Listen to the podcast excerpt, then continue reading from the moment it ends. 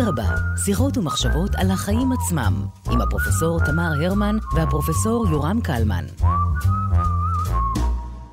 שלום תמי. שלום יורם, יש לנו שיחה רביעית שמשלימה את הסדרה שלנו שעסקה במהפכות. הפעם זה השאלה של אה, מהפכות מדעיות, כשאנחנו נשים בעזרת האורחת שלנו, שאתה מיד תציג אותה, נשים סימן שאלה על שני דברים. האם זה באמת מהפכה במדע, ומה זה בכלל מדע לצורך הדיון הזה? אז... אה, בהחלט שאלות גדולות ומהפכניות. וכן, יש לנו אורחת אה, אה, מכובדת, דוקטור סנאית גיסיס, אה, שהיא מלמדת במכון להיסטוריה פילוסופית של המדעים והרעיונות על שם כהן באוניברסיטת תל אביב. היא חוקרת את השפעת הגומלין שבין החברתי לביולוגי, ומתמקדת בשלושה היבטים עיקריים. אה, למרקיזם ועלייתם לא. של מדעי חברה חדשים, אה, גזע כקטגוריה וכמושא מדעי מן המאה ה-18 ועד עכשיו, וקולקטיביות במדעי החברה ובמדעי החיים. שלום, דוקטור גיסיס. שלום. איזה יופי. אז uh, מהפכות מדעיות, נושא ענק, גדול, ומאיפה מתחילים uh, לגעת בו? אני מציעה להתחיל בשאלה ממתי משתמשים במושג מהפכה באופן שמקובל עלינו היום, שמתאר מצד אחד שינוי פתאומי, אצל חלק מהאנשים לפחות, ומצד שני זה מתאר שינוי כולל כל. ולא תמיד שני ההיבטים האלה מתיישבים ביחד. אז הייתי אומרת שעד המאה ה-15, כשהשתמשו במושג רבולוציה, בכל השפות, בעיקר בלטינית, אבל גם בשפות הנגזרות הוורנקולריות, זה בעצם סימן סיבובים חוזרים. זה לא סימן מהפכה, אלא זה סימן סיבובים חוזרים. ורק מתישהו בין ה-15 ל-17, זה משנה את המובן שלו, ומתחיל לסמן שינויים חברתיים דרמטיים. והשתי מהפכות שקרו, אחת ב-17 באנגליה, המהפכה של קרומבל, והשנייה בצרפת, המהפכה הצרפתית, הם בעצם קיבעו את התפיסה של שינוי שאמור להיות כולל כל, ושהוא פתאומי. ההשאלה של המושג הזה לתחומים אחרים קורית בעצם כבר במאה ה-18, שבני הזמן מודעים לזה שמה שהם עושים הם דברים חדשים, ויותר מזה, הם מודעים לזה שמה שקרה בין המאה ה-16 ל-17 זה שינוי דרמטי. הם לא קראו לזה אז מדע, אלא הם דיברו על תחומים שונים שבהם זה שינוי דרמטי. זה שינוי דרמטי בהסתכלות על הטבע החי, זה שינוי דרמטי בהסתכלות על הטבע בכלל, זה שינוי דרמטי בהסתכלות על היבטים שונים, שינוי במשמעות של המתמטיקה ושינוי בחשיבות של הניסיון והיכולת, או לפחות הניסיון, לאמת את הטענות באופן אמפירי. זה נראה להם המהפכה. אז הם לא דיברו על מהפכה מדעית, אבל הם דיברו על מהפכה שקורית בין המאה ה-16 ל-17. שם בעצם זה מתחיל. זאת אומרת שזה שימוש מטאפורי בתופעה חברתית שהם נכון. ראו אותה קורית, נכון. ואז הם אמרו, אנחנו נשאל את זה לצורך ההתפתחויות שיש בחשיבה שלנו על uh, uh, נושאים שונים. אני מניחה שהם ראו בזה איזה חלק ממכלול של ציידגייסט כזה, שדברים משתנים, אז הם משתנים גם בחברה וגם בחשיבה. זאת אומרת, המטאפורה כן הייתה... הייתה קשורה לאירועי הזמן. לגמרי, ויותר מזה, אני חושבת שאחד הדברים שקורים במחקר של מהפכות מדעיות, זה בדיוק זה שאנחנו לא יכולים לדבר על שום שינוי שקורה במדע, בלי שאנחנו נדבר על ההקשרים החברתיים, הכלכליים, התרבותיים, שבתוכם המדע הזה משוקע, ובלעדיהם אולי הוא אפילו לא היה אפשרי. ואולי אני אגיד אפילו משהו יותר קיצוני מזה, שכשהם מתחילים להשתמש במושג הזה הם באמת מדברים על שינויים, והמהפכה הצרפתית שכולנו מכירים אותה, אבל המושג הבא אחריו, שכולם משתמשים בו חוץ ממהפכות מדעיות, זה המהפכה התעשייתית, וזה מושג שמומצא בסוף המאה ה-19, בהסתכלות, זה הבן דוד של טוינבי המפורסם, שהיה היסטוריון בעצמו, שממציא את המושג הזה, וזה בעצם הסתכלות אחורה על תהליך של כמעט מאה שנה, בקצב שונה במדינות שונות באירופה. והתהליך הזה נקרא המהפכה התעשית, ומאז קשה להיפטר מזה. רק היסטוריונים של השני דורות האחרונים, אפילו פחות מזה, הפסיקו להשתמש בזה, והם מדברים על תהליכי תיעוש. ועדיין, כשאנשים היום רוצים לדבר על שינויים גדולים שלמשל הבינה המלאכותית תחולל, אז הם שוב מתחילים לדבר על מהפכה. שרק ההיסטוריה תאמר לנו, זאת כן. אומרת, אה, יש מהפכות שאנחנו בהחלט יכולים להציג אותן כמהפכות, למשל אה, נפילת השעה באיראן, אנחנו יודעים שתוך תקופה מאוד מאוד קצרה השתנה הכל שם, השתנה מבנה השלטון, מי עומד בראש, נורמות חברתיות, נכפות אמנם, לא, לא, לא תהליך אבולוציוני, אבל, אבל קרה שם משהו שגם אנשים שחיו באותה תקופה יכולה, יכולים להגיד, חלה כאן מהפכה. אבל בוודאי שכשזה מאה שנים, אז אנשים שחיו במהפכה התעשייתית, הם לא ידעו שהם חיים במהפכה התעשייתית. מה שהם כן ידעו, וזה אני חושבת נכון גם כשאנחנו נדבר על המושג ש... כאילו המושג המקודש של המהפכה המדעית, מקופרניקוס עד ניוטון, אז אנשים בני הזמן ידעו שקורים שינויים, אבל הם לא הסתכלו על זה והם ראו את עצמם כמודרניים לעומת האחרים שנתקעו בתקופה העתיקה, כלומר אריסטו והנגזרות שלו בימי הביניים, אבל הם לא ראו את השינוי הזה כשינוי שהוא שבר מוחלט, אלא כ... תערובת של היבטים. אני חושבת שאפילו לגבי מהפכת השעה זה נכון. כמו שזה נכון למשל לעליית המשטר הנציונל סוציאליסטי. כן, היו דברים שהשתנו, אבל היו גם דברים שנמשכו. וגם להפך, אחרי שהמשטר הזה נפל, אז גרמניה לכאורה הפכה לרפובליקה. אבל היו דברים שנמשכו כי האנשים והקהילות ששימשו בתפקידים שונים, נשארו בתפקידים האלה בהרבה מקרים. אותו דבר קורה בחברה, וגם אותו דבר קורה בקהילת המדע. זאת שאלה מאוד מעניינת, אם כך, איפה המחוג אה, מכניס אותנו לתחום המהפכה ואיפה הוא נשאר בתחום ההמשכיות? זאת אומרת, האם באמת יש נקודת קיצון, כמו בנגיד אה, אסונות טבע, שאנחנו אומרים, אוקיי, זה כבר מוגדר כאסון, כי רעידת אדמה הייתה מעל... מספר, מספר מסוים, אבל אה, למעשה את מושכת את השטיח מתחת לרגלי הקונספט שמשהו חברתי יכול אה, להשתנות בצורה כזאת שאין רצף עם מה שהיה ועם מה שהווה. זאת אומרת, מעט מאוד נקודות שבר אה, מוחלטות. בעצם באה ואומרת לנו, אין נקודות שבר מוחלטות. האינטראקציה הזאת בין השינוי ובין הסביבה שלו משאירה תמיד איזשהו רובד של המשכיות? יש כאן ויכוח, מה שאת נוגעת בו מעלה ויכוח קשה שנוגע לא רק לשאלה של מהפכות מדעיות, אלא של מהפכות בכלל, במהפכות מדעיות זה אולי יותר חריף, וזאת השאלה אם אנחנו רוצים לתאר את המהלך הכולל של ההיסטוריה, או של תחום מסוים שאנחנו עוסקים בו, אם אנחנו רוצים לתאר את זה כמשך עם שינויים, או אנחנו רוצים לתאר את זה כשברים. למשל, פוקו, שמאוד ידוע, דיבר על שברים מוחלטים. אחרים דיברו על סוגים מסוימים של רצפים או של תערובות ביניהם. והשאלה באמת כשאנחנו קוראים, אם אנחנו חוזרים למהפכות המדעיות, אם אנחנו קוראים מה אנשים כותבים על התקופה הזאת של המאה ה-16-17, מה שהם כותבים על מהפכות מדעיות בכלל, אנחנו די מהר מגלים לאן הם מושכים את זה, ועד כמה הם יכולים למתוח את המטאפורה הזאת של המהפכה לכיוון שידבר על שינוי מוחלט, או לכיוון שידבר על שבר. אז אולי אני רוצה לצד, לצעוד צעד אחורה ולעבור מהפילוסופי להיסטורי. האם תוכלי לספר לנו למעשה את הסיפור של, של המהפכה המדעית? אני לא בטוח שכל המאזינים מכירים את הסיפור. אז יש לזה הרבה מאוד גרסאות, ואולי אני אתחיל בזה שאני אצטט היסטוריון מאוד חשוב של, של התקופה הזאת, שעוסק בעיקר בבריטניה, אבל לא רק, כי אפשר לספר את התקופה הזאת דרך מה שקרה באיטליה, דרך מה שקרה בהולנד, דרך מה שקרה בבריטניה, דרך מה שקרה בצרפת, והסיפורים הם קצת שונים. יש שיתוף, אבל הם קצת שונים. הוא מתחיל את הספר שלו, שנקרא The Scientific Revolution, במשפט הבא. המהפכה התעשייתית. There was no such thing as a scientific revolution. And this is a book about it. לא אמרת את השם. שמו סטיבן שייפין.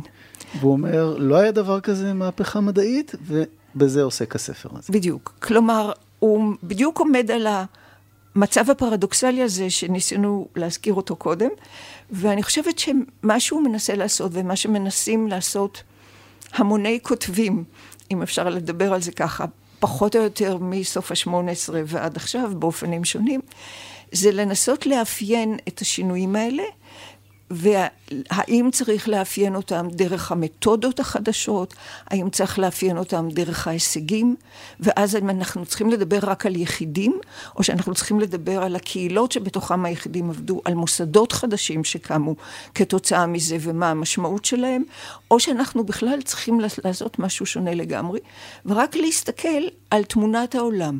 האם תמונת העולם של האנשים שחיו אז השתנתה, או שהסיפור הזה רלוונטי רק לקבוצה מאוד קטנה של אנשים, שהיום היו קוראים להם אליטה, ו, וקבוצת האנשים... וירוקים אחרי זה.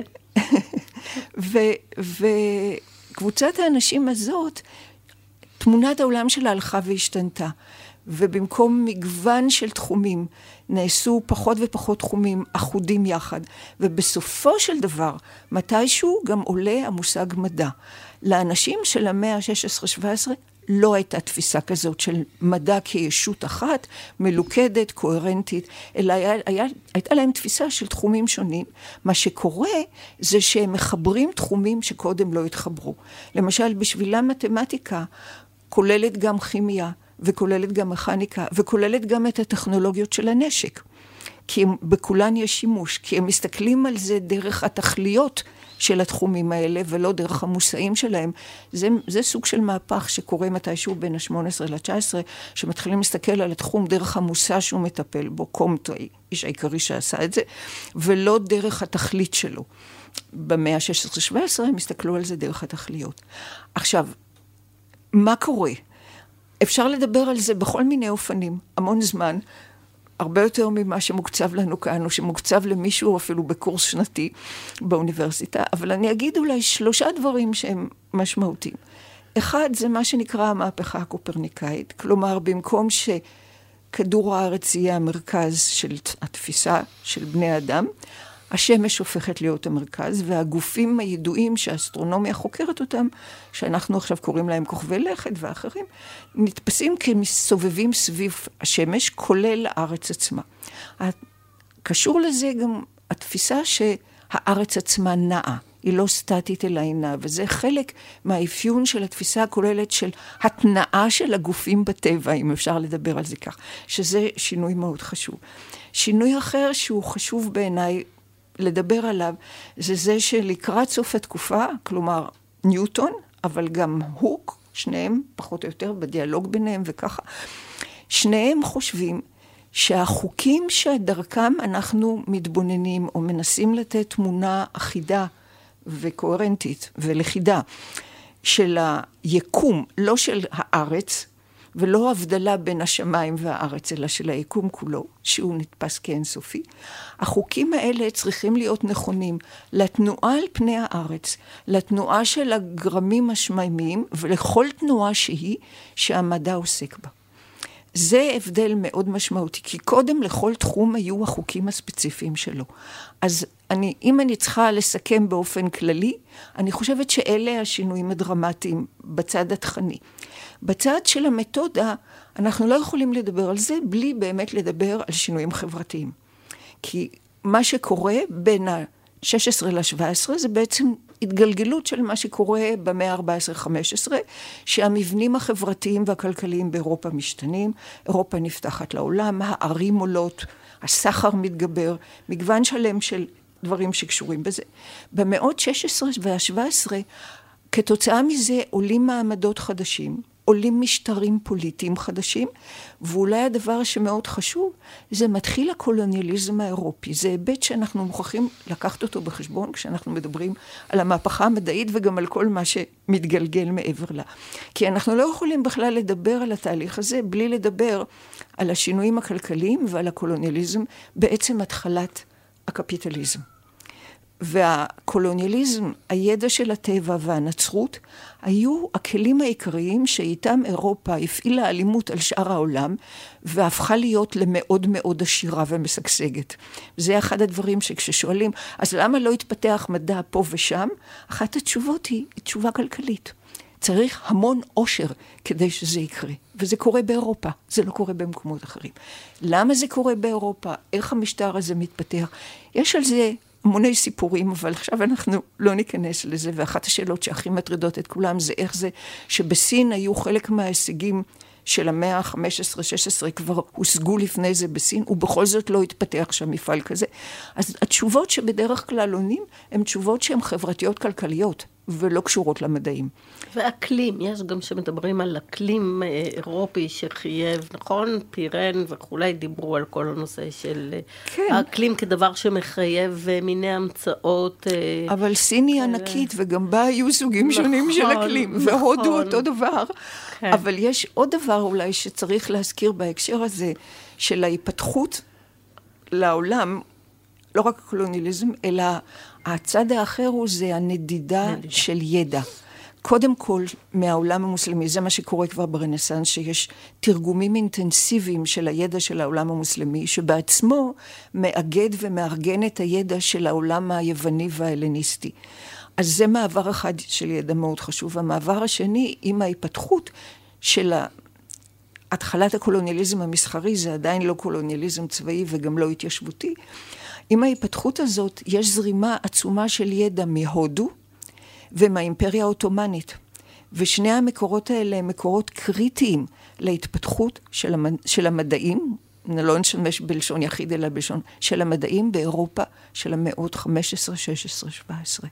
זאת אומרת, אם אנחנו רוצים לדבר על המהפכה המדעית, אנחנו מוכרחים לדבר על הכלכלה והחברה והשינויים התרבותיים. אז כאן אולי אני אזכיר עוד דבר שהוא חשוב לסיפור שלנו, וזה קודם דיברנו על השאלה אז איך אנחנו יודעים אם זה מהפכה או לא. אנחנו יכולים להסתכל על העדויות של בני הזמן. אנחנו יכולים להסתכל עליהם מנקודת המבט שלנו, האם הם מאשרים את התפיסה שלנו שזה רצף, או שזה שבר, או שזה תערובת שלהם, ואנחנו יכולים להסתכל על זה מנקודת המבט שלהם. איך הם חוו את הדברים האלה. וכשאני אומרת הם, שוב, אני מזכירה, אני מדברת על קבוצה די מצומצמת. אז האופן שהם חוו את זה היה באמת מורכב. קודם כל, ההפרדה בין הראש ליד, כלומר, אלה שעוסקים רק בדברים האינטלקטואליים ואלה שעוסקים בדברים המנואליים, ההפרדה הזאת הולכת ומטשטשת. ונוצרים שיתופי פעולה בין אומנים, בעלי מלאכה, אומנים ומלומדים.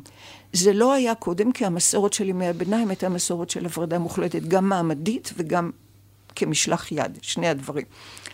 והערבוב הזה הוא משמעותי גם לחוויות של בני הזמן וגם לתוצאות שלו. שזה בעצם מה שאנחנו מדברים עליו כמהפכה המדעית. כי ההסתכלות היא על אובייקטים ממשיים בטבע, לא על אובייקטים אינטלקטואליים. והאפשרות לעשות את זה, והאפשרות לבנות טכנולוגיות, אנחנו מדברים על ה, בעיקר על הטלסקופ והמיקרוסקופ, אבל יש מגוון שלם של דברים אחרים, ואנחנו צריכים לקחת בחשבון למשל גם את הרפואה והניתוח של גופות, שבמאה ה-16 מתחיל להיות, בפדואה, שזו האוניברסיטה הראשונה שהייתה בפקולטה לרפואה, מתחילים לנתח גופות כדי לראות את המנגנונים שלהם. זאת אומרת, יש נקודת מבט שאומרת, אנחנו צריכים עכשיו להסתכל לא על הגוף האידיאלי, כפי ש... תורה של א' או ב' או ג' שירשנו מימי הביניים מספרת לנו, אלא איך הוא בפועל, ולנסות לדמות איך זה מתפקד. ובאמת, אחד הדברים שקורים במאה ה-17 זה הרווי וגילוי מחזור אדם, שזה באמת יישום של התפיסות שחלות על אובייקטים שנתפסים כפיזיקליים ומכילים אותה על גוף האדם. אז כאן אנחנו רואים איך החברתי ומה שקשור ל... לידע אני לא אגיד מדע, אלא אני אגיד ידע, מה שקשור לידע מצטרפים ביחד. וזה משנה את האופן שחוקרים את הטבע. לא רק שחוקרים אותו דרך מכשירים, אלא שבעצם העין או החושים הופכים להיות מכשירים בעצמם, ואחר כך הם הופכים להיות משניים, כי המכשיר בא במקומם. הטלסקופ והמיקרוסקופ באים במקום העין, הם הרבה יותר חזקים ממנה. זאת אומרת, התמונה שאנחנו מקבלים, שאין לה שום משמעות בלי פרשנות, כמובן, נכון? אין לה שום משמעות בלי פרשנות. אם מסתכלים, בת... אם הויכנס מסתכל בטלסקופ, במיקרוסקופ, והוא רואה כל מיני דברים קטנים זזים, הוא צריך לתת לזה פרשנות. ואז הפרשנות, הקונסטרוקציה של מה שאנחנו רואים דרך המכשירים, היא מה ש... בעצם מקבע את האופק של מה שהמדע יכול להגיע אליו. מה שהידע הזה יכול להגיע אליו. זה, זה מרתק. מה שאת בעצם אומרת, שהפך את זה ל, ל, לשינוי כל כך עמוק, הוא גם הסיבה וגם המסובב של הדבר הזה. זאת אומרת, יש לנו פה באמת את, ה, את החיבור בין הגבוה והנמוך, האינטלקט מול הפיזי, הגופני. אה, מצד אחד, מצד שני יש לנו את, ה, אה, את, ה, את הפן החברתי. אה, והכלכלי. אז, אז יש לנו, והכלכלי. ולמעשה, את אומרת, מה שהפך את זה למה שבדיעבד נראה כמו מהפכה, זה איזשהו, איך נאמר, מעגל שבונה את עצמו, שבו... כינון הת... ביחד. כן, שבו זה, התפתחות... זה מכונן ביחד. כן. ש, הסיבה. היא גם מסובב, והמסובב הוא גם בדיוק, סיבה. בדיוק, איזשהו איזון חוזר חיובי, שבעצם קידם כן. את מה שנווט בהרבה מקומות בעולם. נתת דוגמה של סין, אבל מה שגרם לזה לא רק לנבוט, אלא לצמוח, זה בדיוק החיבור הזה בין הפוליטי, החברתי נכון. אה, והאינטלקטואלי. כן. ואז, אם אני אוסיף על זה עוד שני משפטים, אני אגיד שבני הזמן, במיוחד במאה ה-17, היו מודעים לזה שזה, שזה חדש. ואם לפני זה במאה ה-15, אם היה עולה, או 14, אם היה עולה משהו חדש, היה צריך להצדיק אותו על ידי זה שאומרים שהוא נשען על מסורות עתיקות, אז במאה ה-17 החידוש הופך להיות לחשוב לעצמו. וזה, אם אפשר להגיד שזאת הנקודה המשמעותית, אני חושבת שזאת הנקודה שמשמעותית לסיפור שלנו, שהחידוש הופך להיות לדבר שלא צריך צידוקים מחוץ לעצמו. ואולי כאן אפשר באיזשהו אופן קצת זהיר לומר שאולי זה היה צריך להוביל אותנו, במקום לדבר על מדעים, לדבר על ידע, על אופנים שונים של ידע, שגם ההיבטים הפרקטיים הם מאוד חשובים. למשל, השאלה מה נדד, אז כן, אז יש טקסטים שנדדו, אבל נדדו גם דברים אחרים, נדדו כל מיני פרקטיקות. בפרמקולוגיה יש ממש מהפכה, כתוצאה מזה שנפתח עולם שלם של צמחים, ושל השימוש בהם בכל המקומות שהמסעות של המאה ה-17 בעיקר, והתחלת ה-18 מגיעים אליהם. אבל מה הם קיבלו מזה? הם קיבלו את הצמחים, הם הסתכלו על האופן שבמקומות שהצמחים האלה גדלים משתמשים בזה, אבל הם, היה קושי מאוד גדול לקבל ידע תיאורטי. היה הרבה יותר קל לקלוט ידע פרקטי, כי ידע תיאורטי מעוגן בשפה ובמערכת של תרבות, כמו שבאירופה, גם במקומות אחרים. ואלה היו זרים להם בדרך כלל. אז הקליטה של ידע מבחוץ הייתה מאוד חשובה, אבל מצד שני, היו לה היבטים שאומרים לנו שאם אנחנו רוצים לחקור את מה שאחר כך נקרא המהפכה המדעית, אנחנו צריכים לחקור את הפרקטיקות ולא רק את הטקסטים. הטקסטים לא מספיקים לנו.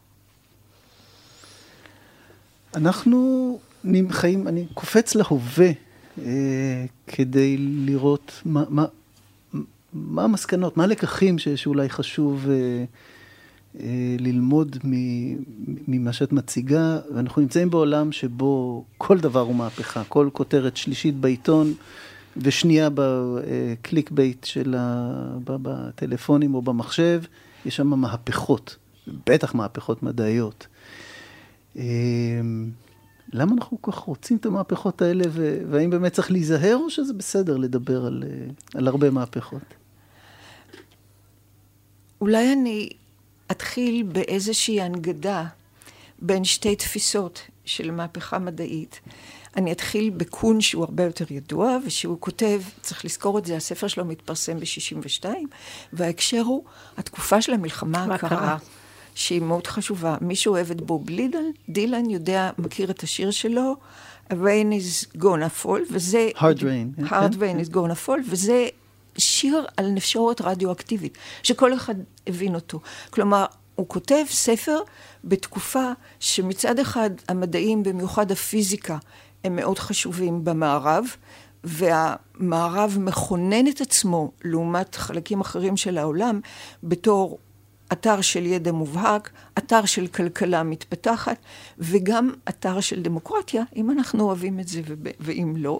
ויש גם עוד היבט שאולי חשוב לדבר עליו בהקשר הזה של קון, שזאת בעצם תקופה שבה יש מין ברית כזאת, או אמנה לא מוכתבת ולא כתובה בין המדעים השונים, מדעים ספציפיים מקבלים יותר מזה מאשר אחרים, ובין המשטרים שרואים את עצמם כמשטרים ליברליים דמוקרטיים. הם, המשטרים האלה מקבלים את ההילה של המדעים וההתפתחות והקידום, ובעיקר המושג של הפרוגרס, שעדיין ממשיך להיות קיים, זאת אומרת, התקדמות לאין קץ שאין לה גבולות ושהיא הכרחית ויש לה היגיון משלה וכולי. והמדעים כמובן מקבלים את התמיכה של המשטרים האלה, וזה גם, יש לזה מחיר. הם הולכים לכיוונים שהם לא בהכרח לגמרי אוטונומיים. גם הסיפור של המושג של החופש המדעי הוא מאוד מאוד מורכב, ואם אפשר לדבר עליו לשנייה, כי הוא רלוונטי היום גם לכל מיני הקשרים אחרים שאנחנו נמצאים בהם, אז המושג הזה של החופש המדעי מקבל את המשמעות הרצינית שלו רק אחרי מלחמת העולם השנייה. רק אז זה מתחיל להיות משמעותי. וזה בין השאר נבנה גם בהנגדה של המערב מול הגוש הקומוניסטי. זה חלק מהסיפור של בניית המושג הזה של החופש האקדמי. במובן, אז... מסוים, במובן מסוים, אבל הרי אנחנו יודעים שלמשל האוניברסיטאות הראשונות היה אימוניטס מול הכנסייה, שלכאורה כן היה שם גרעינים של ניסיון להגן על uh, מקורות הידע מפני uh, התערבות uh, רעיונית חיצונית, זה רק קיבל פורמציה אחרת יותר מאוחר. כן, אבל צריך לזכור שהאימוניטס הזו הייתה תלויה בכך שהם יעסקו בתוך תחומים שמלכתחילה הכנסייה מתווה את הגבולות שלהם. זה הדבר החשוב. למשל, מה שקורה לגלילאו, קורה לו כי הוא עוזב את האוניברסיטה. והוא הופך להיות לחלק ממערכת אחרת, הוא הופך להיות למדען בחצר של נסיך. ואחר כך למישהו שמקבל באופן חלקי את החסות של המסדר הישועי. כלומר, כן, יש, יש אה, איזושהי חסות, אבל הגבולות הכלליים נקבעים מלכתחילה. היומרה של האמנה הזאת בין המשטרים הדמוקרטיים והאוניברסיטאות בתקופה הזאת, היא היומרה שלא שמים גבולות, שה progress הוא progress ללא גבולות ואפשר להתפתח לכל הכיוונים. לכאורה. כן, כמובן. אבל אם אנחנו שואלים, כן. למשל, לאן מתפתחת הפיזיקה בשנים האלה, אז אנחנו רואים בארצות הברית, לדוגמה, שהיא מתפתחת בכיוונים, שהיא מתפתחת בכיוונים שהם רלוונטיים למשטר של הזמן הזה. אנחנו לא יכולים להתעלם מזה. כמו שאנחנו מדברים על המהפכה המדעית של המאה ה-16-17 במרכאות, אנחנו מדברים עליה כמעוגנת ולגמרי בתוך ההקשר החברתי-כלכלי-תרבותי, כך גם המדעים במאה ה-20 ובמאה ה-21 הם מעוגנים לגמרי בתוך ההקשרים האלה, ואנחנו לא יכולים לנתק אותם. עד כדי כך, למשל, אנחנו רואים, אה, למשל בהונגריה של אורבן, שהם החליטו שיש מדעים שלא מתאימים להם, כל המחקרים של אה, מגדר למשל, אז הם פשוט החליטו שלא ילמדו את זה שם. כן. זה אולי אה, מין איזה, איזה, איזה מקרה קצה שאנחנו היום אה, תולשים את השיער כשאנחנו שומעים אותו, אבל למעשה משטרים לכאורה דמוקרטיים יכולים גם כן לייבש תחומים מסוימים על ידי הקצאת כספים וכולי, ואנחנו יודעים שבחלק מהמדעים בלי סיוע ממשלתי זה לא יכול אה, אה, לקרות, כך שלמעשה זה אולי דרגות שונות על סקאלה. ולא הייתי אומרת שיש מקום שזה בהחלט. הכל שחור ומקום כן. אחר שהוא הכל לבן. הכל שחור אני עוד יכולה לחשוב, אבל על הכל לבן אני חושבת שאנחנו צריכים קצת אה, לפקוח את העיניים ולהבין שזה לא תמיד נעשה בדרך של פטיש אה, של חמישה קילו, אלא לפעמים זה נעשה בצורה אה, הרבה יותר כן. סאטל או עדינה, אבל בסופו של דבר התוצאה הסופית היא אותו דבר, כי גם המדענים הם בתוך עמם הם יושבים. ויש גבול עד לאן הם אה, רוצים אה, למתוח את החבל, במיוחד שבאמת הם נזקקים כן. לסיוע שכזה. נכון, אז אם אני חוזרת עוד פעם לשאלה של מהפכות מדעיות במאה ה-20, אז קון, קון דיבר על מהפכות בתוך דיסציפלינות. הוא לא דיבר על מהפכה כוללת, נכון. הוא דיבר על מהפכות בתוך דיסציפלינות. ובעצם מה שהיה נראה לו כמרכזי במדע זה מה שהוא קרא המדע הנורמלי. כלומר שיש תיאוריה והמדענים עובדים כדי לשכלל אותה, לדייק אותה בכל מיני אופנים. עד שיש פריצה פרדיגמטית. עד שאין להם ברירה, כי מתאספות יותר מדי סתירות, ואז הם צריכים לחפש משהו אחר. הקהילה המדעית הייתה בשבילו לכאורה חשובה, אבל בעצם מורכבת מהיחידים שעושים את העבודה הזאת. אני רוצה להציב מול התפיסה הזאת תפיסה אחרת, שהיא פחות מדוברת, אבל שהיא חשובה, של פילוסוף בשם איאן הקינג, שמת ממש לפני ימים ספורים, שהוא אחד הפילוסופים החשובים של המאה ה-20-21, של המחצית השנייה של המאה ה-20-21. ואיאן הקינג דיבר על סגנונות חשיבה, style of reasoning. ומה שמאפיין סגנונות חשיבה, ולכן גם מהפכות במובן הזה, זה שינוי כל כולל. למשל, הדוגמה שלו, שעליה הוא עבד הרבה, זה היה עלייה של ההסתברות. התפיסה ההסתברותית. עכשיו, העלייה של התפיסה ההסתברותית לא חלה בתחום אחד. היא השפיעה על כל העולם, וזה מה שקון מדבר עליו. הוא מדבר על זה שנכון שבסופו של דבר הריהוט של העולם משתנה, והמסגרות בסופו של דבר מגבילות מהם שאלות לגיטימיות ומה השדה של תשובות לגיטימיות, מה ייחשב כאמת ומה לא ייחשב כאמת. אבל השינוי הוא שינוי כל כך כולל, שבסופו של דבר האנשים שחיים בתוך השינוי הזה, יש להם תחושה אחרת של העולם ושל הקיום שלהם בתוכו. ובמובן הזה אני חושבת שקון מאוד הגביל אותנו, והקינג מציע לנו תפיסה מורכבת יותר, שגם מאפשרת תקופות מעבר. זה לא שבבת אחת קורה שינוי, יש תקופות מעבר כשמערכת אחת ומערכת שנייה מתקיימות זו לצד זו. סגנונות שונים מתקיימים, הסגנון הגנטי, למשל, שהוא דיבר עליו. אז הסגנון הגנטי מתקיים לצד סגנונות אחרים שעולים ואולי ידחקו אותו. אז יש כאן, אני חושבת, ו, ולכן גם אין דרמה במובן של קון. לא פתאום אנשים רואים את האור, עוברים איזה תהליך של המרה. אין דרמה, אלא יש תהליך של כניסה לתוך המערכת הזאת, שאולי אצל יחידים היא דרמטית, אבל בקהילות ובמוסדות החדשים שקמים בשביל הידע החדש הזה, היא שונה. ואני חושבת שבמובן הזה ההצעה של הקינג היא יותר מתאימה למה שאנחנו חושבים עליו כשאנחנו חושבים על שינויים במאה ה-20, 21, מאשר ההצעה של קונה. נדמה לי שזה מתחבר טוב מאוד להתחלת השיחה שלנו, ואנחנו סוגרים כאן איזשהו מעגל עם סימן שאלה. מהפכה מדעית כן או לא, ומה המשמעות, אולי מהפכה תהליכית, הרעיון ששינוי הוא, הוא לא חייב להיות חד כדי שתהיה כאן אה, באמת איזושהי תמורה שתשנה את תפיסת העולם, ובמיוחד אני רוצה להודות לך על החיבור של זה להקשר החברתי והכלכלי וכדומה, כי יש לנו איזו נטייה לחשוב שהמדע קורה באיזשהו חדר ש... צריך מפתח בשביל להיכנס אליו, ואת אומרת לנו, החדר הזה זה לא קאמרה אובסקורה, יש מלא דברים שחודרים אליו. זה המקום שאנחנו חיים בו. בהחלט. זה החדר הזה. אני מאוד מודה לך. תודה רבה, דוקטור גיסיס. תודה רבה לכם.